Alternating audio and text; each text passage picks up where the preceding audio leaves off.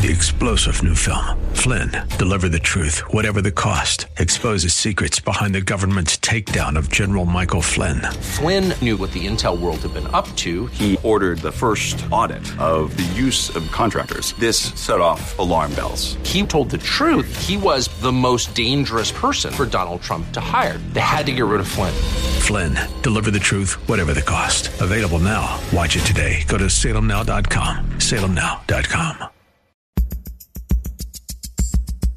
And now back to Lifeline with Craig Roberts.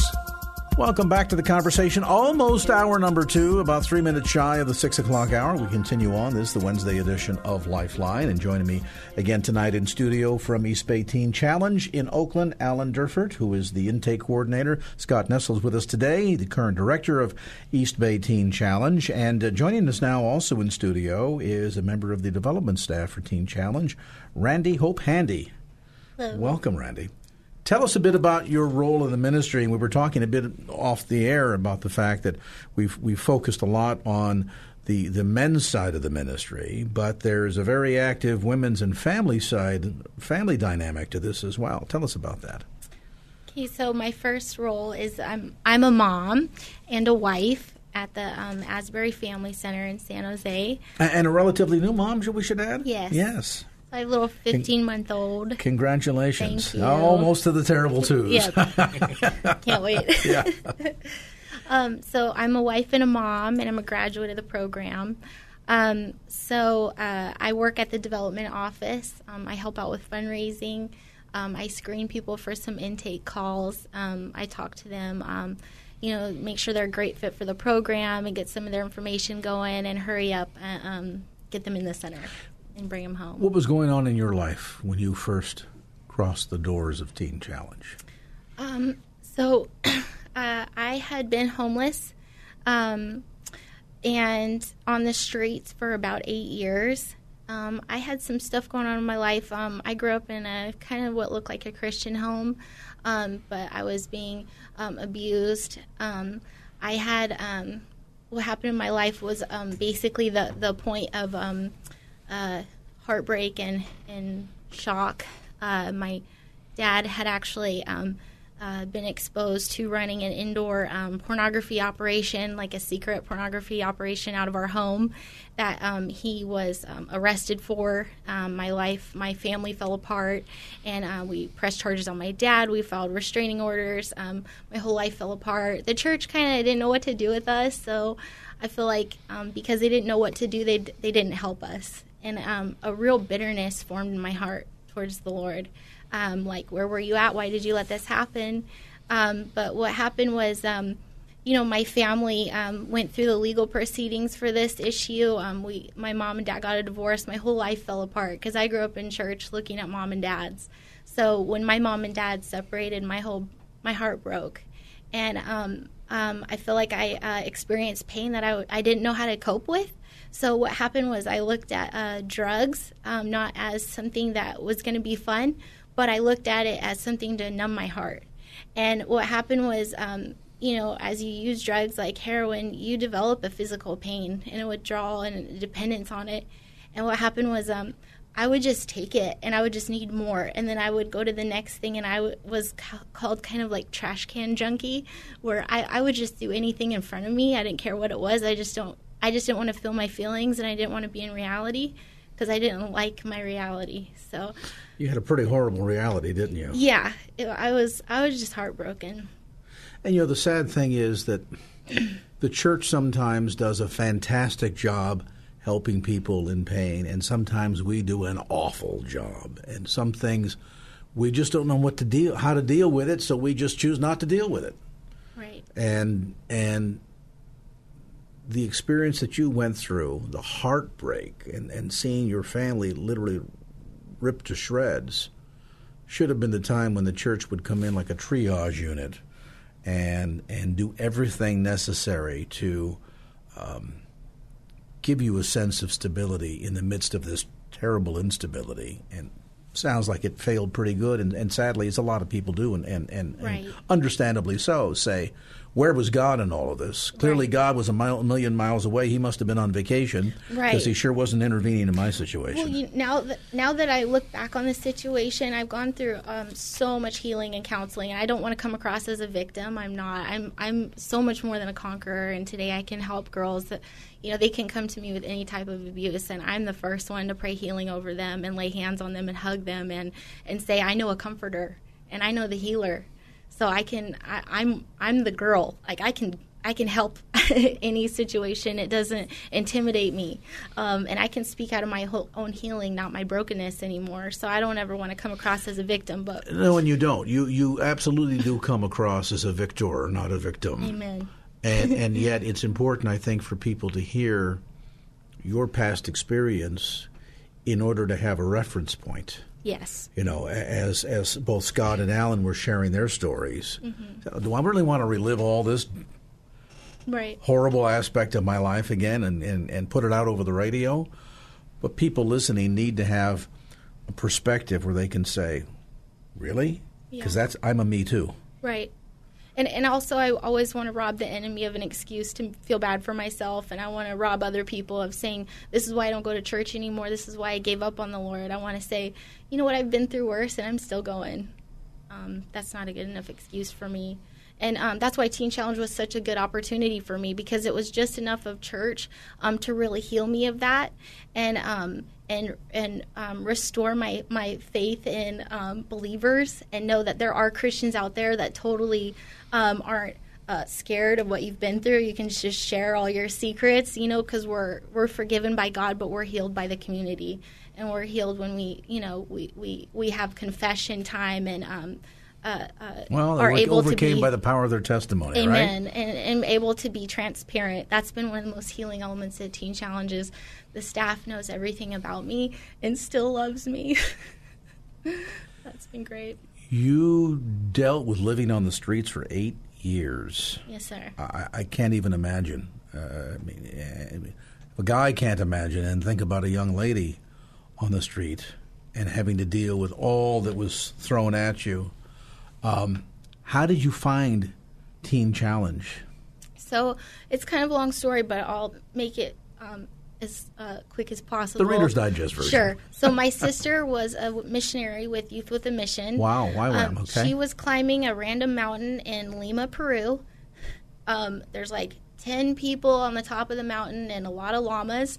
And she was sharing my story with um, her prayer group, and they were praying um, about all their, you know, their um, the people in their family that needed to come to know the Lord. They had just had a really heavy heart that night for people that needed the gospel, and she brought me up because uh, I was, you know, just a heroin addict in um, the other part of the world, and she said, "I just want God to either take my sister home early, like let her die, or um, set her free because I was just her baby sister and she didn't want to see me hurt anymore." And um, so we had um, grown up in a Christian home, and she just said, you know, take her back to her roots, like when because I loved the Lord when I was little. I got baptized and filled with the Holy Ghost. I loved the Lord. I knew that um, uh, I had loved Him, but I just life happened. Was so much heartbreak, sure. and I lost it. So what happened was she prayed for me, and the missionary um, that she was praying with, he ha- um, was actually a graduate of Teen Challenge, and said, "You know what? I know somewhere where your sister could go, because I was healed of drug addiction. I don't even think about dope. I love the Lord now. I, I'm a missionary for life. He's like this hippie guy." And um, she said, "What's it called, and how much does it cost?" and you know, what do we got to do to get her there? And um, that night in um, Alaska, I had overdosed on um, heroin. And um, my my Christian boss, who just got on my last nerve because I wasn't trying to, um, you know, listen to the gospel at all. I, I was just super annoyed with Christians when you're trying to live for um, drugs. they're just really annoying. they're just without drugs, they they're just super annoying, annoying. Yeah, and I was just like, I don't care who you are or what what you have for me. I just want my paycheck and I want to go get high, get out of my face. But um, he had actually found me overdosed at his property that I was working for him at night. To um, I was working at night, so I didn't have to find anywhere to stay at night. I was working at a um, business cleaning um, his properties, and he found me overdosed.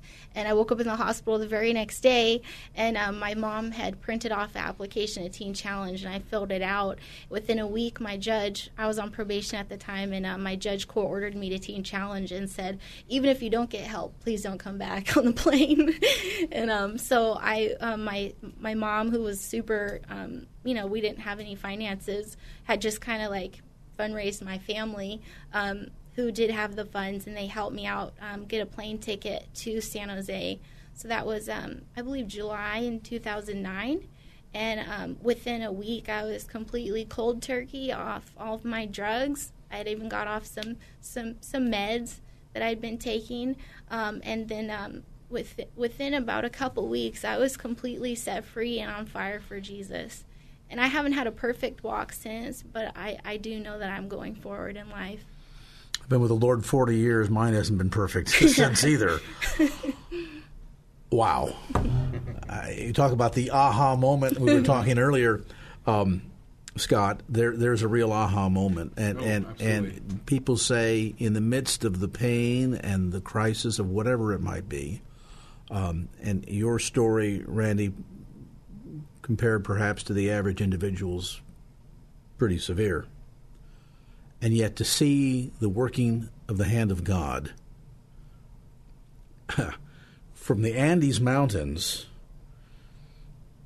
all the way to Alaska and back to California again. I mean, you're you're traversing it's a good 10,000 miles round trip all the way, and yet God was able to get his voice heard to call his daughter home. Amen. Well, um, and I always think about um the um you know Teen Challenge. God, God's earth is the um His footstool, you know, and He sees us wherever we're at, and that's why we have, you know, a family center. We have a women's center, women with children, because wherever you are and whatever need you have, He'll just meet you right right where you're at.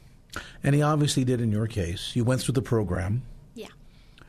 When you graduated the program, um, was there any thought as to what do I do next, or was it pretty clear in your mind and your heart what God wanted you to do, where He was going to place you? Yeah, I well, I knew I had a call to ministry. Um, I knew I wanted to um, preach the gospel and go to the nations, and you know, I wanted to serve for the rest of my life. Um, I've had some mistakes since then, um, but but I know that um, I want to serve, and I'm a lifer.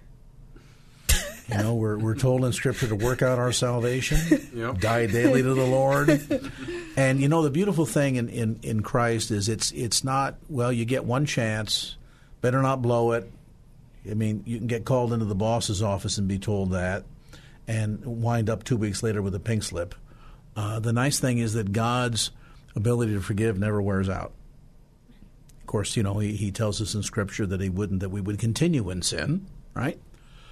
But this is the beauty of the powerful the gospel of Jesus Christ is to be able to share, and it comes back to the whole message of hope mm-hmm. that you were talking about earlier.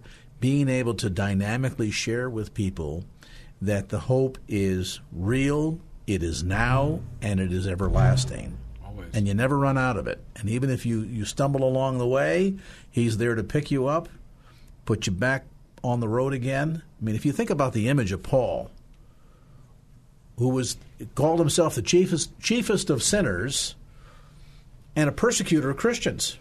I mean, he was about having having believers killed. And God and his economy says that man will write the majority of the New Testament. That man will lead the new church. Wow. That's heavy. Demonstrative, I think, of this beautiful life changing power of the gospel and your story and your story, mm-hmm. Alan and, and Scott, and just see that there's differences in all and yet similarities in terms of the same gospel, the same shed blood for the remission of sin, the same hope message, the same reward of eternity, and the the same promise of new life. Come on, dive in, guys. I- I'm going to go to preaching here otherwise. I was captivated by what you were saying. It's a counseling No, session. It's it's very true. Just um, the promise of a new life, and then when you get not only just, it's uh like I said, the outcome is bigger than the process. But when you come in, you hear about it. Then you, when you come into the program, you, you start to see it somehow what it could be, and then you live the program, and then you're done with the program, and then it's like, what do I do? And then, but you continue to follow the, the regiment and the the tools that I learned in Teen Challenge, and then honestly, it's just one day. I can't even pinpoint like a day or a moment, but there's just a, a, a time that comes across when it's like, if you just stay in His Word and you stay in His in His will, like I'm living it. And like Randy said, we all we, we continue to make mistakes. I mean, we're not perfect, and that's the biggest biggest lesson I've learned is like we make mistakes, we fall, but you know that that blood's already been shed for us by by Jesus, and he's and it's a process of perfection. Absolutely. I mean, th- this this is kind of going to uh, to a boot camp for for heaven. It's a process of Mm-hmm. Good way perfection. of putting it. And days will be that will be just right bang on the money, and days and God's got to take us back to the woodshed Mm-hmm. and teach us a lesson or two. But it's that that ongoing process. Um, you know, the good news is that when you when you make your commitment. Um, salvation is instantaneous. Sanctification takes some time. But it is that process of sanctification as we work out our salvation, as Scripture tells us, that we're able to draw closer to the Lord. And every one of those little experiences, whether it be stuff the devil shoots in your direction or mistakes that you make, I believe the cumulative total of those experiences solidifies your walk with the Lord deeper and deeper and deeper. And I tell people sometimes, uh, you know, when we're young believers, we say, This I know, for the Bible tells me so. And we talk about God's faithfulness and God's promises and, and all of that. As we continue in our walk with Him and we grow in that relationship, and experiences and battles and shortcomings and failures and attacks of the enemy come our way, God proves himself and we make it through that experience and then we move from the valley back to the mountaintop and then you know every mountain tends to have the, the downside to it and you're back in the valley again and then later on once back again on the mountaintop.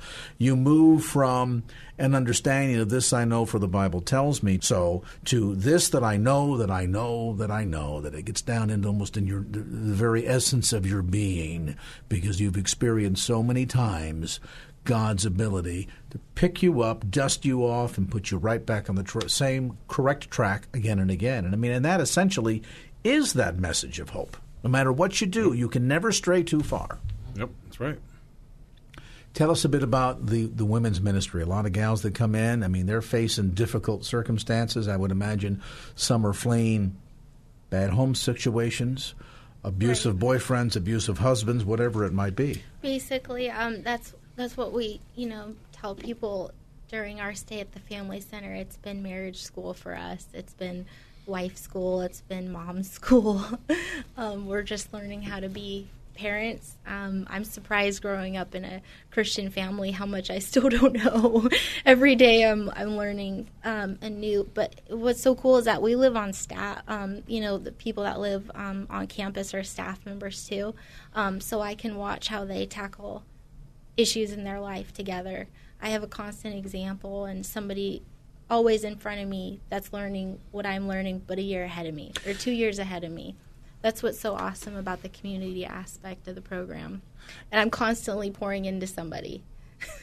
So you get it, you receive it, and then you pass, Pass it along. Pass it along. You know, and the interesting thing is, you think about it. You buy a new TV, it comes with a manual. You buy a new car, it comes with a manual. You have a kid, you get married, no manual, no book, except Scripture. That's really the only manual out there that exists. Now, a lot of people write stuff after they go through experiences and think, well, these are my ideas about what to do, how to stay married, how to raise kids. But at the end of the day, the only real manual is Scripture itself.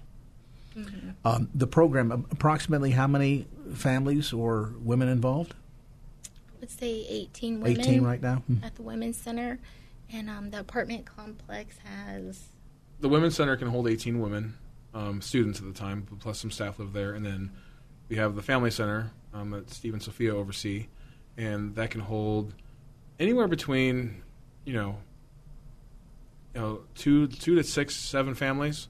Um, and they kind of make it work. I mean, some staff live on site, but it's it's a it's a varying it's a varying group of families that live there, which is the, it's it's the most unique because it's the only teen challenge center in the country that has allows husbands and wives to come in together. Interesting. So we get families. Um, you'll meet Steve and Sophia. They actually came from New Mexico um, and did the program as a family, and now they're they're called as the directors. Um, so that's I think for for me being involved with the program, and I mean Randy came from Alaska for herself, but at the same time, um, meeting people from all sorts of all different parts of the country because I grew up in Southern California and it was very isolated my own little bubble, not only in my home but in my community, and to see kind of the rest of the world through the community of Teen Challenge and people from all sorts of different walks of life, um, and realize like problems are the same no matter where they are. And, They- and they if California is a melting pot, the Bay Area is the center of the melting oh, pot. absolutely, yeah. it's the No doubt. core. But no doubt of that. Uh, let me mention, by the way, and I, I got to do this with Randy in studio because I don't want to get in trouble. Um, listeners that have been moved by what you've shared, or uh, Alan and Scott as well, and say, "Wow, this is a ministry that I would like to get behind. I would like to uh, encourage." Certainly, take on a commitment to pray for the ministry, and if folks want to get involved in providing um, financial support as well, uh, can they get information on how to do that through the Teen Challenge website? Yep, teenchallenge.net. teenchallenge.net. Now, we mentioned, of course, as, as uh, uh, Scott just reminded us, that there, there are centers all over the country. In fact, f- all 48 of the 50 states. Um, but you can go there and do a search specifically for the Oakland Center or the San Jose Center. So if you want to give to the family program, you can check that out, or the Yes. East Bay Center. You can go to our website, teenchallenge.net, and donate specifically to a center or to the organization as a whole. Or you can even call our administration office, which the number is 888 339. 339 uh, 3193. Um, I usually call the local number, so that way that number slips me. Or any information, they can also email us at info at teenchallenge.net. 888 339 3193. That's toll free, 888 339 3193. All right. I'm told by the boss we need to take a time out. When we come back, we'll meet Steve and Sofia Gonzalez as this edition of Lifeline continues. All right, 617 on the clock. Let's see what's up, Doc. We've got Michael Bennett standing by, the latest in your Wednesday ride home from the KFAX Traffic Center. Michael?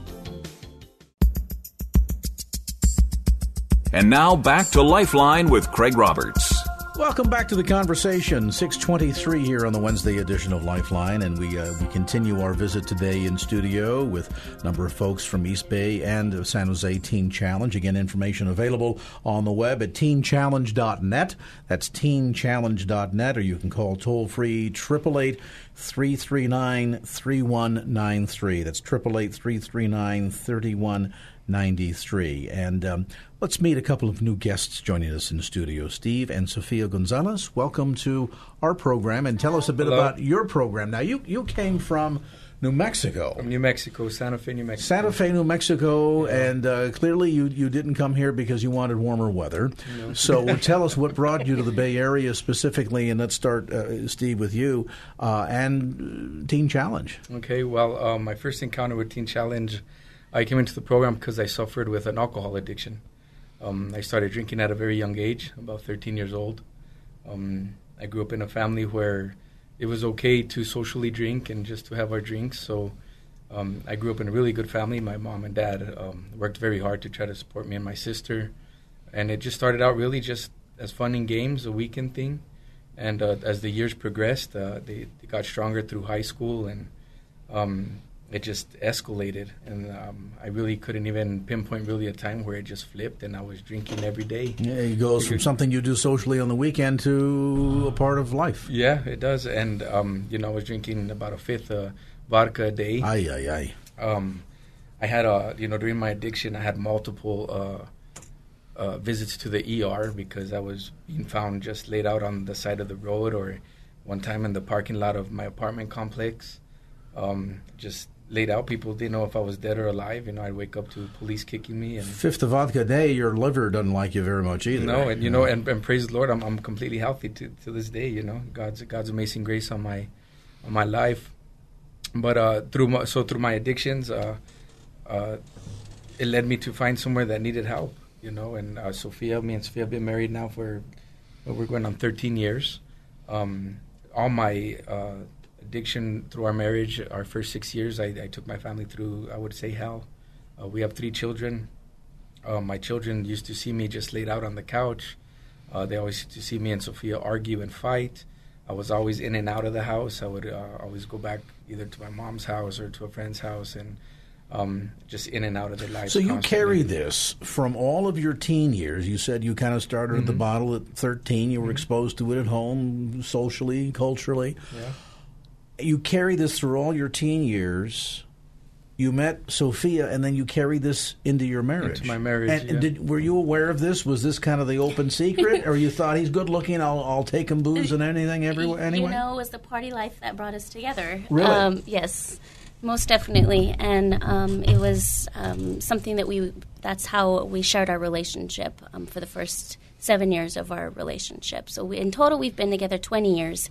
Um, but the first seven years was definitely full of addiction, drugs, drugs and alcohol. and that was true for both of you. Yes. So, in your case, it was a thing that you just kind of got exposed to, and as I said, it- it went from what we do socially to part of everyday life, coping in, in a real sense, and the body becomes very dependent You know, upon that. yeah. What, what about in your case? Was that Um, true as I, well? Yes, sir. I grew up in a very destructive home. My dad was an, a severe alcoholic, and um, my mom um, just was the true codependent who, um, pr- pretty much a domestic violent case, um, and she just withheld a lot of the abuse and um, was very emotionally neglective um, to herself and, and to us.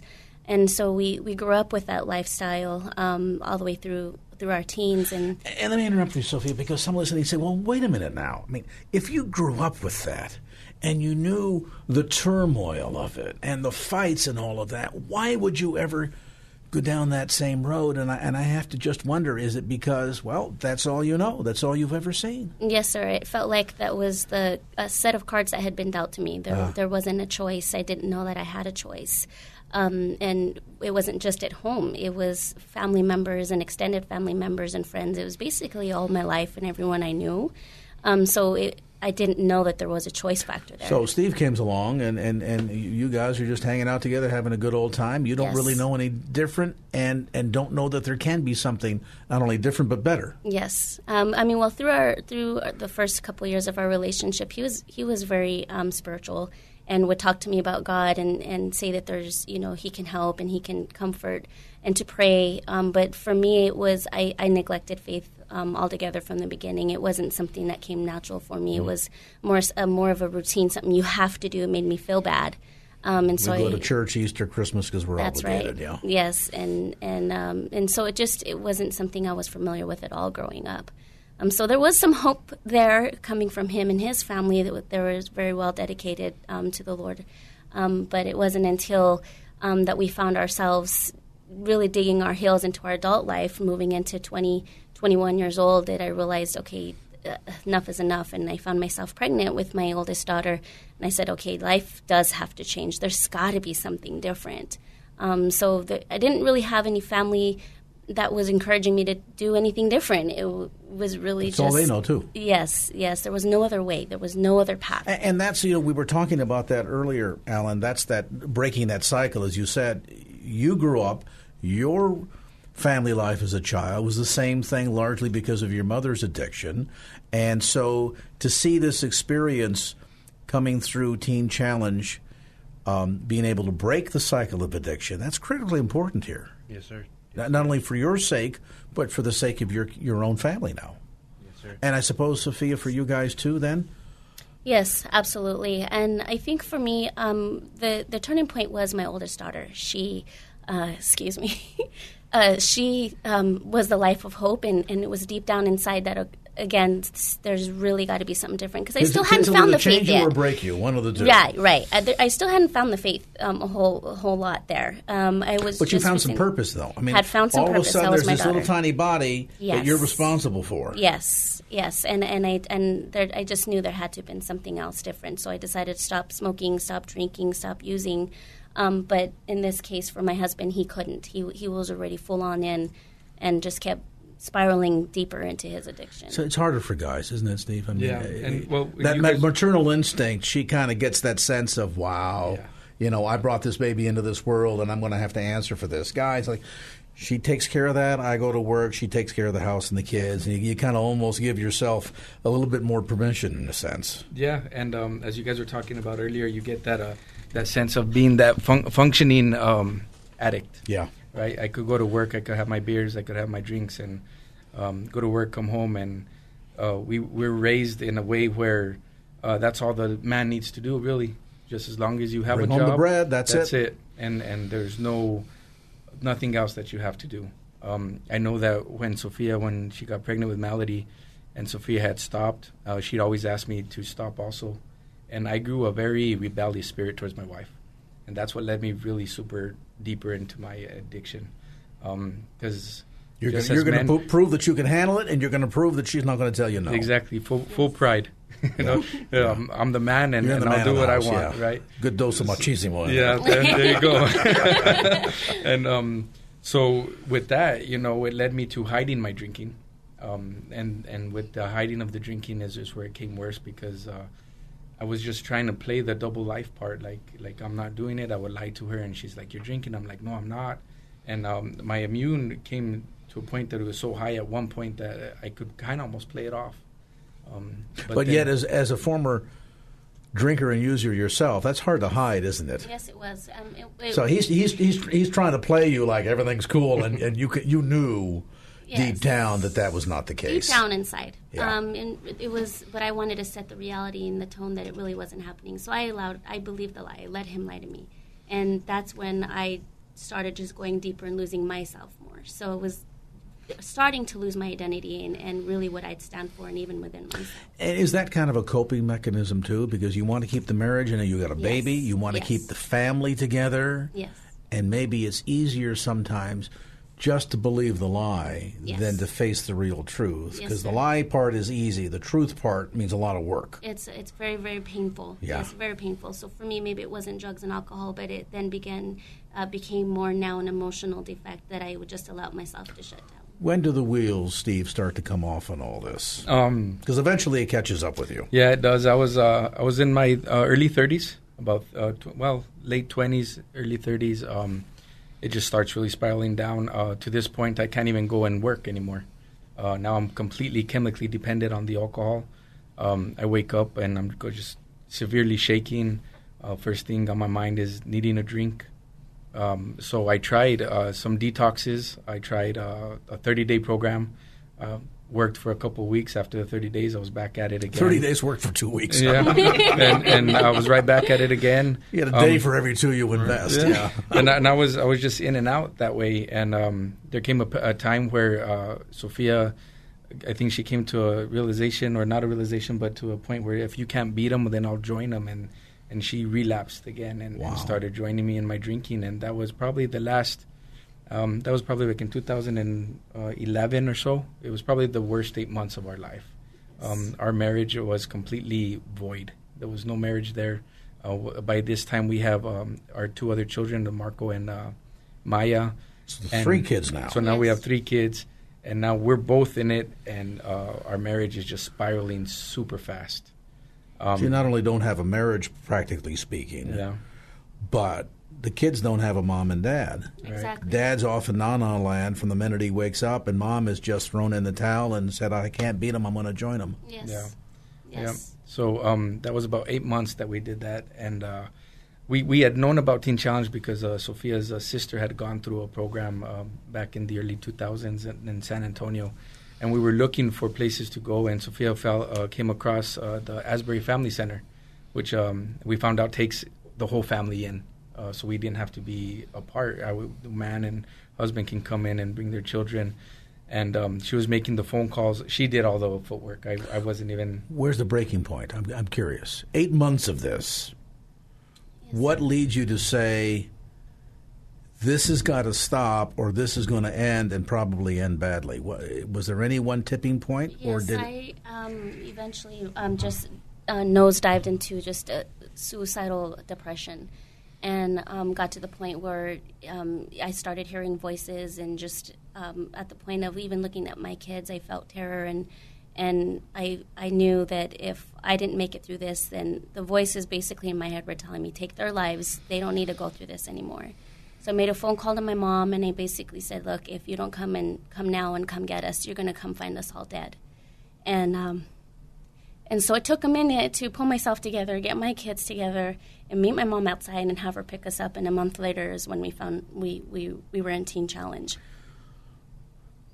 Interesting the way, in in a sense, a, a warped sense of maternal instinct, eh, warped by the enemy. Yes that there was still that, that degree of protectedness that you wanted to show for your kids. Yes. But also acknowledging almost simultaneously that they've been you've put them through so much hell Yes. that these kids don't deserve to live like this and of course the enemy then takes that to the next extreme step That's and right. says these kids not, just don't deserve to live like this these kids don't lear- deserve to live That's right. when you hear stories, and I think this is a significant part of yours, when you hear stories about mothers who drive kids into a lake and Right. kill them and things of this sort, and famous case that happened several years ago, does it make sense to you because of where you were at? You said to yourself, what kind of desperate demons must she have been wrestling Yes. that would make someone think of something like that or do something like that? It, it's a full it's a full on numb out and, and just a loss of identity entirely. Um, it's it's despair manifested at its best, and life in, in general means absolutely nothing. You have reached the absolute, utter bottom. Yes, And hope, we've talked about this earlier, hope is completely void. I mean, this is not even a topic of discussion. It doesn't even cross your mind. It's just despair. And following that despair is more despair. And that's it.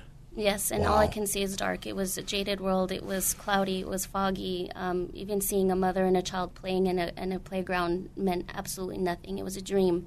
It was it was it was The Walking Dead to be exact. You call your mom and say, come pick up your grandkids. Yes. You guys find out about the program. Pack everything. The kids go with mom and dad, with your mom initially. They stay with my parents, um, and then that's when we took a flight out. We sold everything. We sold absolutely everything to get out there. We didn't have anything else, and um, we were there in, in the family center, the Asbury Family Center, um, for about four months, so we can get we can get clean and Was this the, the final act of desperation, Steve? I mean, was this in your mind as as as the, the husband and head of the household and father to your kids? We got to do this because if we don't do this, this is going to end really badly. It was, and um, I mean, and really, to be honest, what fueled it was was the children. For me, was um, my kids because at that point, me and Sophia really our our relationship was non-existent. Yeah.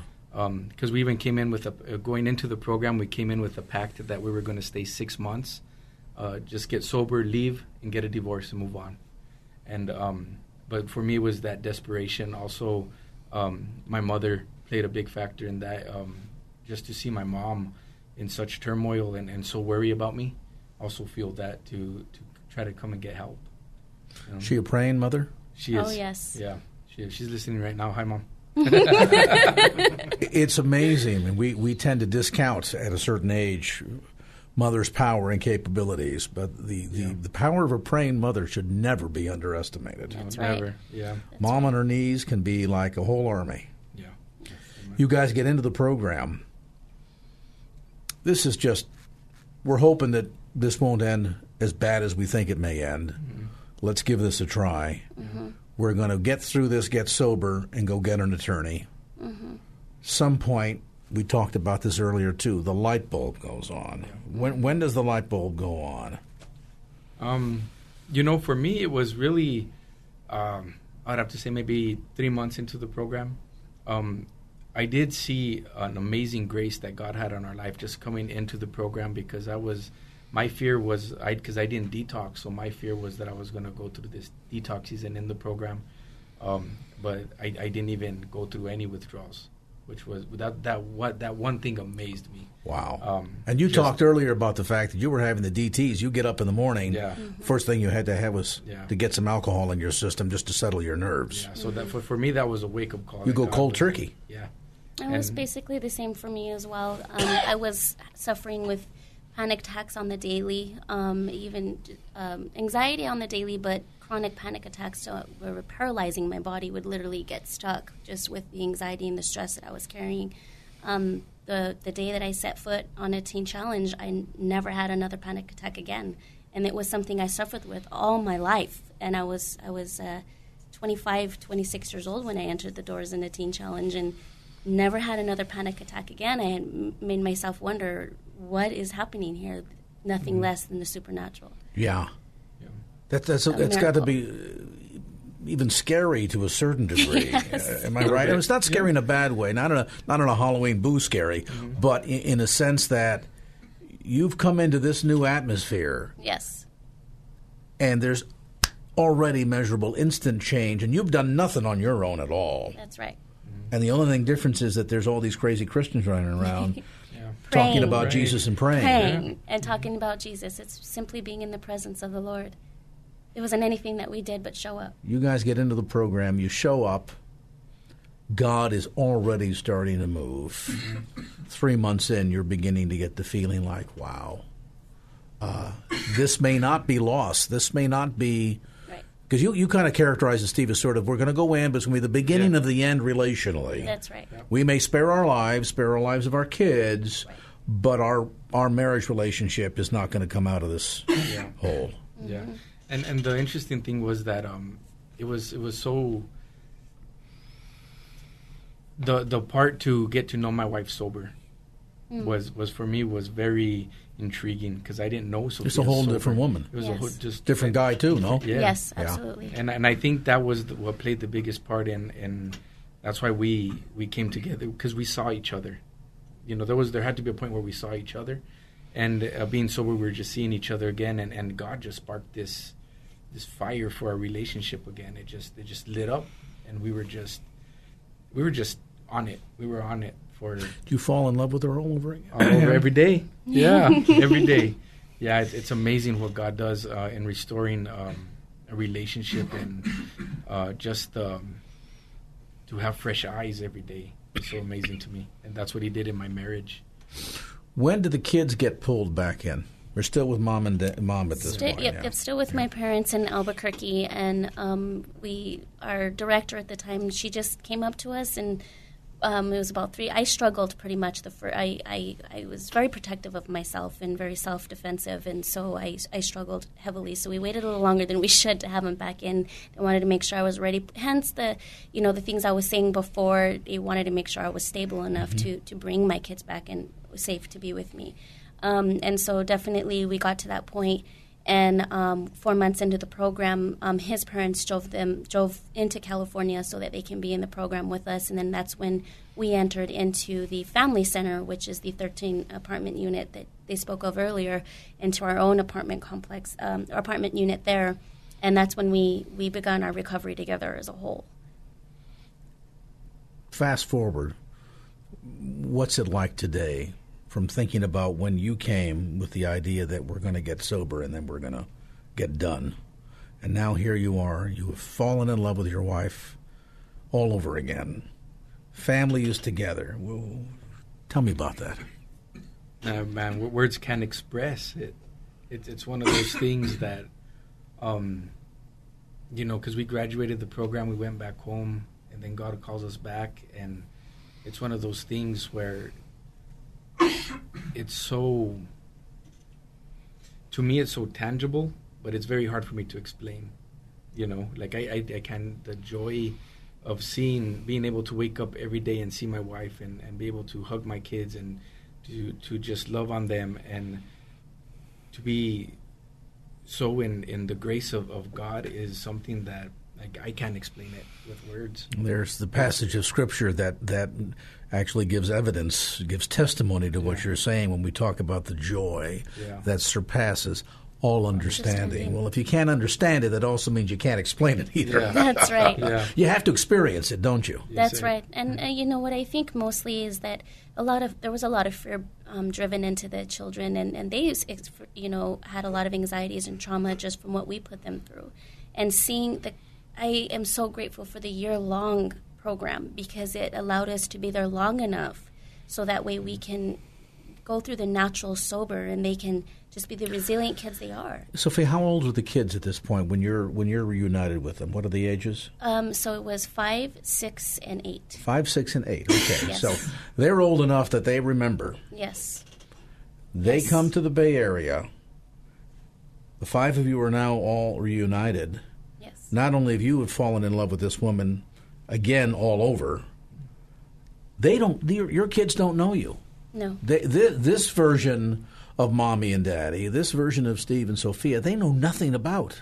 Right. I mean, they they must have been. I mean, they must have felt like they, I mean, just utter shock. I mean, in a good way. Yes. Mm-hmm. It was sober. It was, sobri- it was sobering for them as well. Daddy gets up in the morning sober, goes through the day sober, tucks the kids in bed at night sober, and repeats day after day. They don't know that. Dad. They don't know that, Steve. They don't know that, nuh-uh. and and it's just um, it was it was so amazing to me that um, that some of the, the even like when I would leave for the day, I could see it in my children at first. Like they were they still had that wonder, um, where is Dad going? Is he coming back? Yeah, the word is fear. They were, Yeah. they were, and, and probably to the point of of being terrorized. Lots of mm. conversations had to be had, and we had to communicate with them and build them up emotionally and mentally. And trust, too. And trust. And, and Teen Challenge provided that for us without worrying about paying bills. Everything was furnished, food was provided in the apartments. We we didn't have the responsibilities of the world to weigh on us to try to, to maintain the family life, Christianity, and recovery all at the So same time. So you can focus then freely on not only dealing with your own demons, your own personal recovery, but then the recovery, so to speak, of your married life, Mm-hmm. and then the recovery of this huge responsibility you have for three lives out there. Mm-hmm. Um, and a lot of this is starting from fresh, from scratch. The kids have never seen you consistently sober, and wow. That's right. And that, that must have been critically important, just just as you describe it, not having the cares of the world, Yes. to be able to focus on one thing, and that is relationship, be it between each other, the kids, or with God.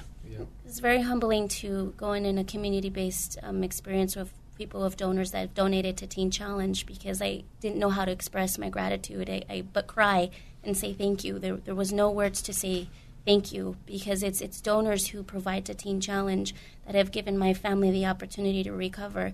Um, altogether, what would have costed us over a hundred grand for a family of five to be in a in a sober living place for, for as long as we were there, um, that is not not an opportunity that the world will provide, but only God can provide, and that is through you know giving and, and providing of their time and their service and money and prayers into Teen Challenge. We've spent a lot of time talking about the old days, Mm-hmm. the old Sophia, the old Steve. Tell me about today, now. How are the kids doing? How are you guys doing? Um, the, my kids are doing great. Um, so as Scott mentioned, we, we now me and Sophia we're the directors of the uh, Rock Women and Children's Center. Seems natural. Center. That's, kind of that's a natural and, progression. And um, you know, we, we've been here uh, seven months, so God just called us back seven months ago. Um, the kids are, are my daughter is a straight A student. My son's playing basketball. He's doing very good in school. Uh, Maya, my youngest, uh, she's doing really well in school also. And um, we're just serving God. And the kids are happy.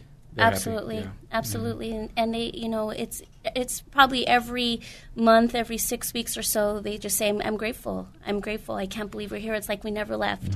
You know, back in Teen Challenge. Mm-hmm. And there have to be moments when they look at the two of you and say, "Who are these people?" yes, Right? Yeah. yes. Thinking about where you were uh, before this experience started. I love how they trust us. I love how they come to us with questions. I love how they're open emotionally, and and that was provided for us, and we were able to give it to them through the program of Teen Challenge and God's grace. And without that foundation, there, we were there 19 months all together with our family, and um, it, you know, we, as he said, we left the program four and a half.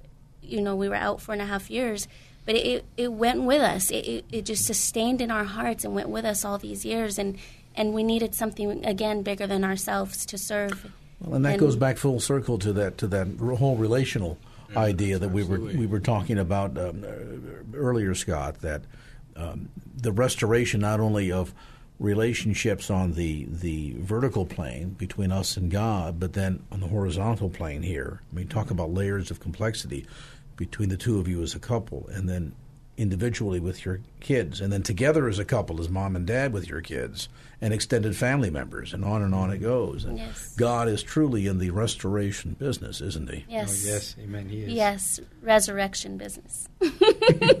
What do you say to people listening to our conversation tonight that say, Yeah, but Sophia, you don't know my husband. Whatever Steve was at his worst moment, my husband is 10 times as worse. There is absolutely no way that God could ever change him. Or, or Steve, for the guy listening, saying, You know what, this is all I know. I was raised on this. I've been doing drugs, smoking, drinking, whatever for so many years there's no way God's going to be able to clean this mess up that I am. I, I just, I sometimes go to sleep at night and pray that I never wake up the next day. You start with you, Sophia, and then and then turn it over to Steve. To that person listening right now, who is thoroughly convinced their situation is even worse and there is no hope for them, what do you say to that person? Sometimes we're not the ones that need to be rescued. Um, my mom said to me one day, and it spoke volumes to me. She said, Sophia, this is not about you in the beginning. This is about your husband. He has an addiction. And those words really grounded into the center of my heart. And I'd have to say, pray for your husband. He needs to be rescued. And that's what I did for three years before coming to Teen Challenges. I prayed for my husband, and I prayed for my husband. And I let God be that husband to me. I let Him be that emotional um, connection that I needed. I let him be my husband, and I had to trust in only him to fulfill those promises within me. Um, but again, sometimes it's not the woman that needs to be rescued, but maybe the husband. And Steve? I would have to say um, you are not a lost cause. Um, there is a God out there that truly loves you, that He wants to see you prosper. There is nothing that you have done that will ever make Jesus turn his back on you. Uh, the love of Christ is for all. And if he did it for me, he did it for Saul, made him Paul. He could do it for anyone. Um, Jesus takes the broken things of this world, things that people look down on and frown upon, and he makes um, beautiful masterpieces of them and I believe that that's that's for everyone. Alan, let me turn back to you. Um, yes, sir. You shared your story earlier, growing up in a household where there had been addiction. Mom, in fact, eventually passed away from it. You got into the same pattern. God intervened. That cycle has been broken. To the person listening who says, Yeah, but my household, oh, mom and dad, like your case used to be it's hopeless for me. There's no way that my outcome can ever be the same of Alan's outcome because I don't think God loves me that much or thinks I'm worthy that much. What do you say to that person? Say to that person they're not alone. Um, I've gone through a lot of similar things that them that they've gone or going through. Um, and like Stephen said, the love of Christ is, is there. There's a God out there that loves them and he's very involved in their life and through every situation they're going through. And it's no accident we're on the air today. Um, we have open doors and open beds available, and there's a family and teen challenge that will openly accept them and love them through all of their mess. Um, speak life into them. For me, um, there has been a lot of death spoken over my life. Um, so I'm there to speak life into them and just to tell them they're not alone.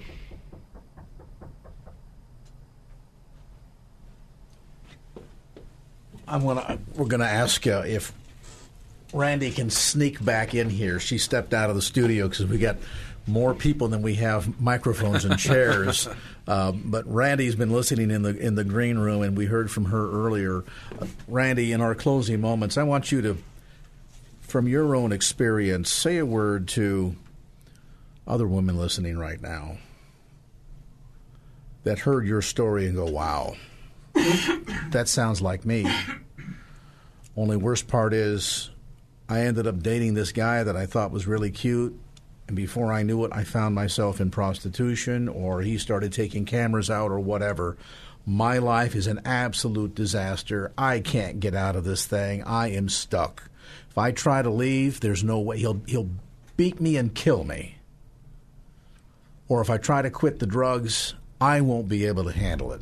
I've tried. This just can't happen. There is no hope for me. Maybe God showed some hope to you, but in my circumstance, there is no hope. What do you say to that woman listening right now that's thinking like that? Um, so I would say that that's a broken record for me. That, that uh, Satan told me that for years that um, I was different, and shame always told me that um, it's the gospel's for everyone but me because they don't know what I've done and um, I, am just so mad um, that that that was told to them. That's what was told to me. It's the biggest lie, the enemy that he's been saying for years. He can't come up with anything new, so he says it over and over and over. I would say that um, that Satan's a liar. Um, that um, uh, that teen challenge was predestined before you know um, we ever got our problems and started making mistakes. Teen Challenge was um, set up by David Wilkerson years ago because he knew you'd be in this predicament today and that that's where the prodigals come home. Um, that's where um, the the broken get healed. Um, that God's not intimidated by your mess and your sin. He just looks at it and thinks you're a perfect um, uh, candidate for um, what He sent His only Son to heal for you. Wow. Scott, let me turn back to you. We've been both getting over colds here, coughing a bit. Um, I came at the end of the I want you to kind of tie the bow on all of this. We've heard a lot of amazing stories from each of you tonight. Uh, stories that have some similarities, stories that are very different, um, but stories that all have one unique common theme, and that is beginning as being hopeless, ending as being hopeful or full of hope, mm-hmm. and each uniquely touched by an encounter with God in a real, full, significant way that has been life restorative, relationship restorative, hope restorative. Um, kind of bring this all home for us, if you would, with, with a closing thought.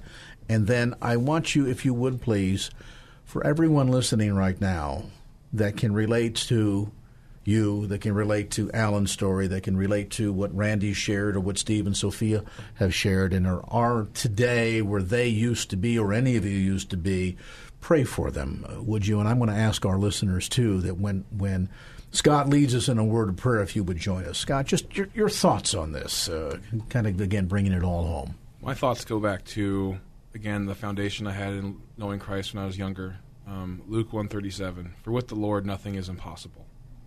And coming to Teen Challenge, I've seen that verse lived out through so many people.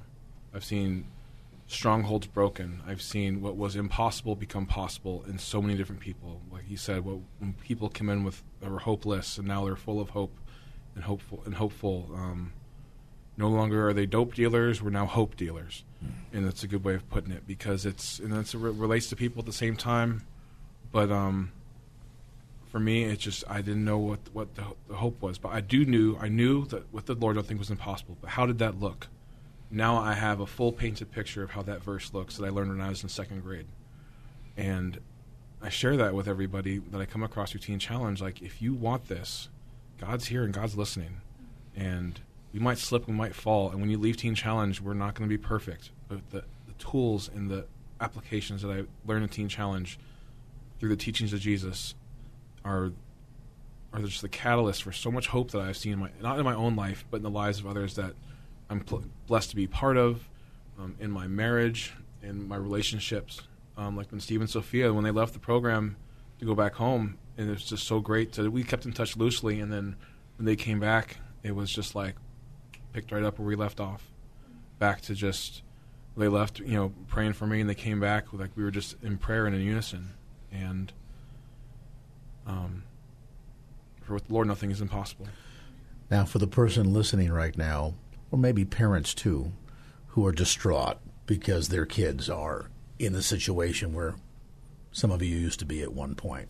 Lead us in a word of prayer, would you? Amen. Absolutely.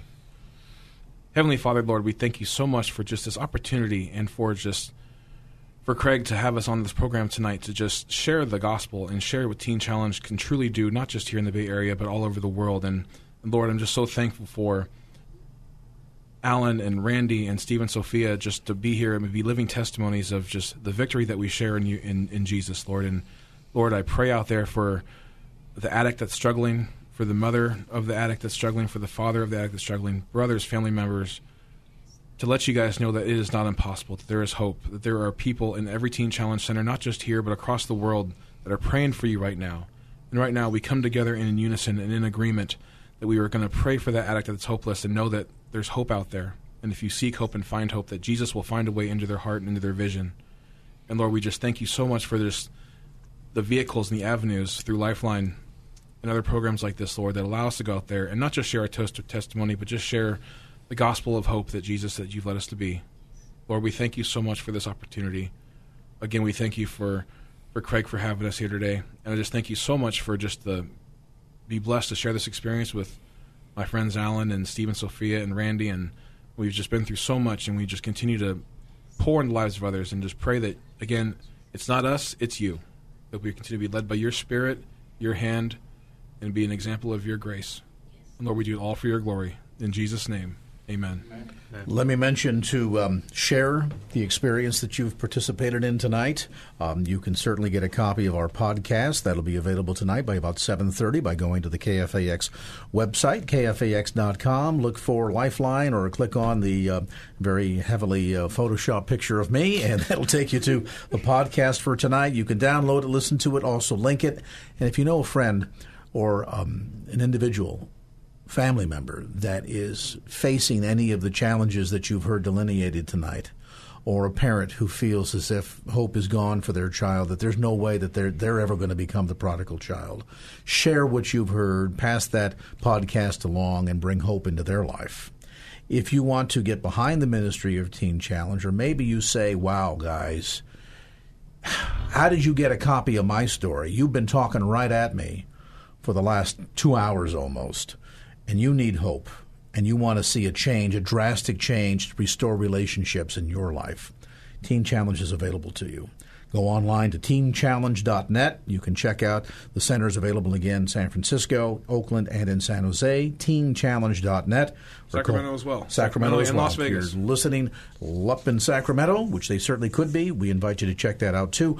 Telephone 888-339-3193. That's 888-339-3193. Also encourage you to uh, prayerfully support the ministry of Teen Challenge and uh, and be in prayer for um, all that we heard from tonight for Randy and Steve and Sophia and for Alan and Scott uh, in their ministries and the critical work that they do on behalf of the gospel.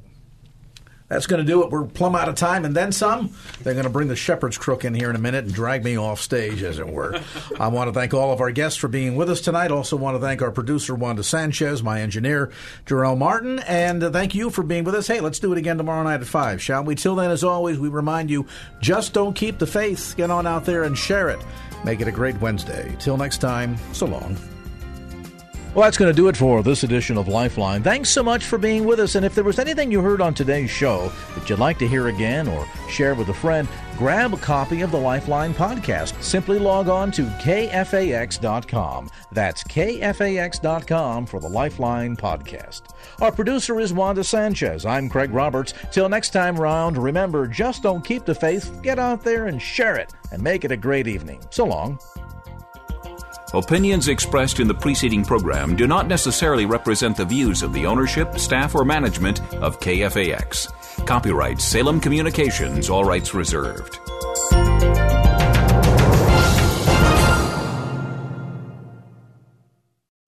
Three star general Michael J. Flynn, head of the Pentagon Intelligence Agency, knew all the government's dirty secrets. He was one of the most respected generals in the military. Flynn knew what the intel world had been up to, he understood its funding. He ordered the first audit of the use of contractors. This set off alarm bells.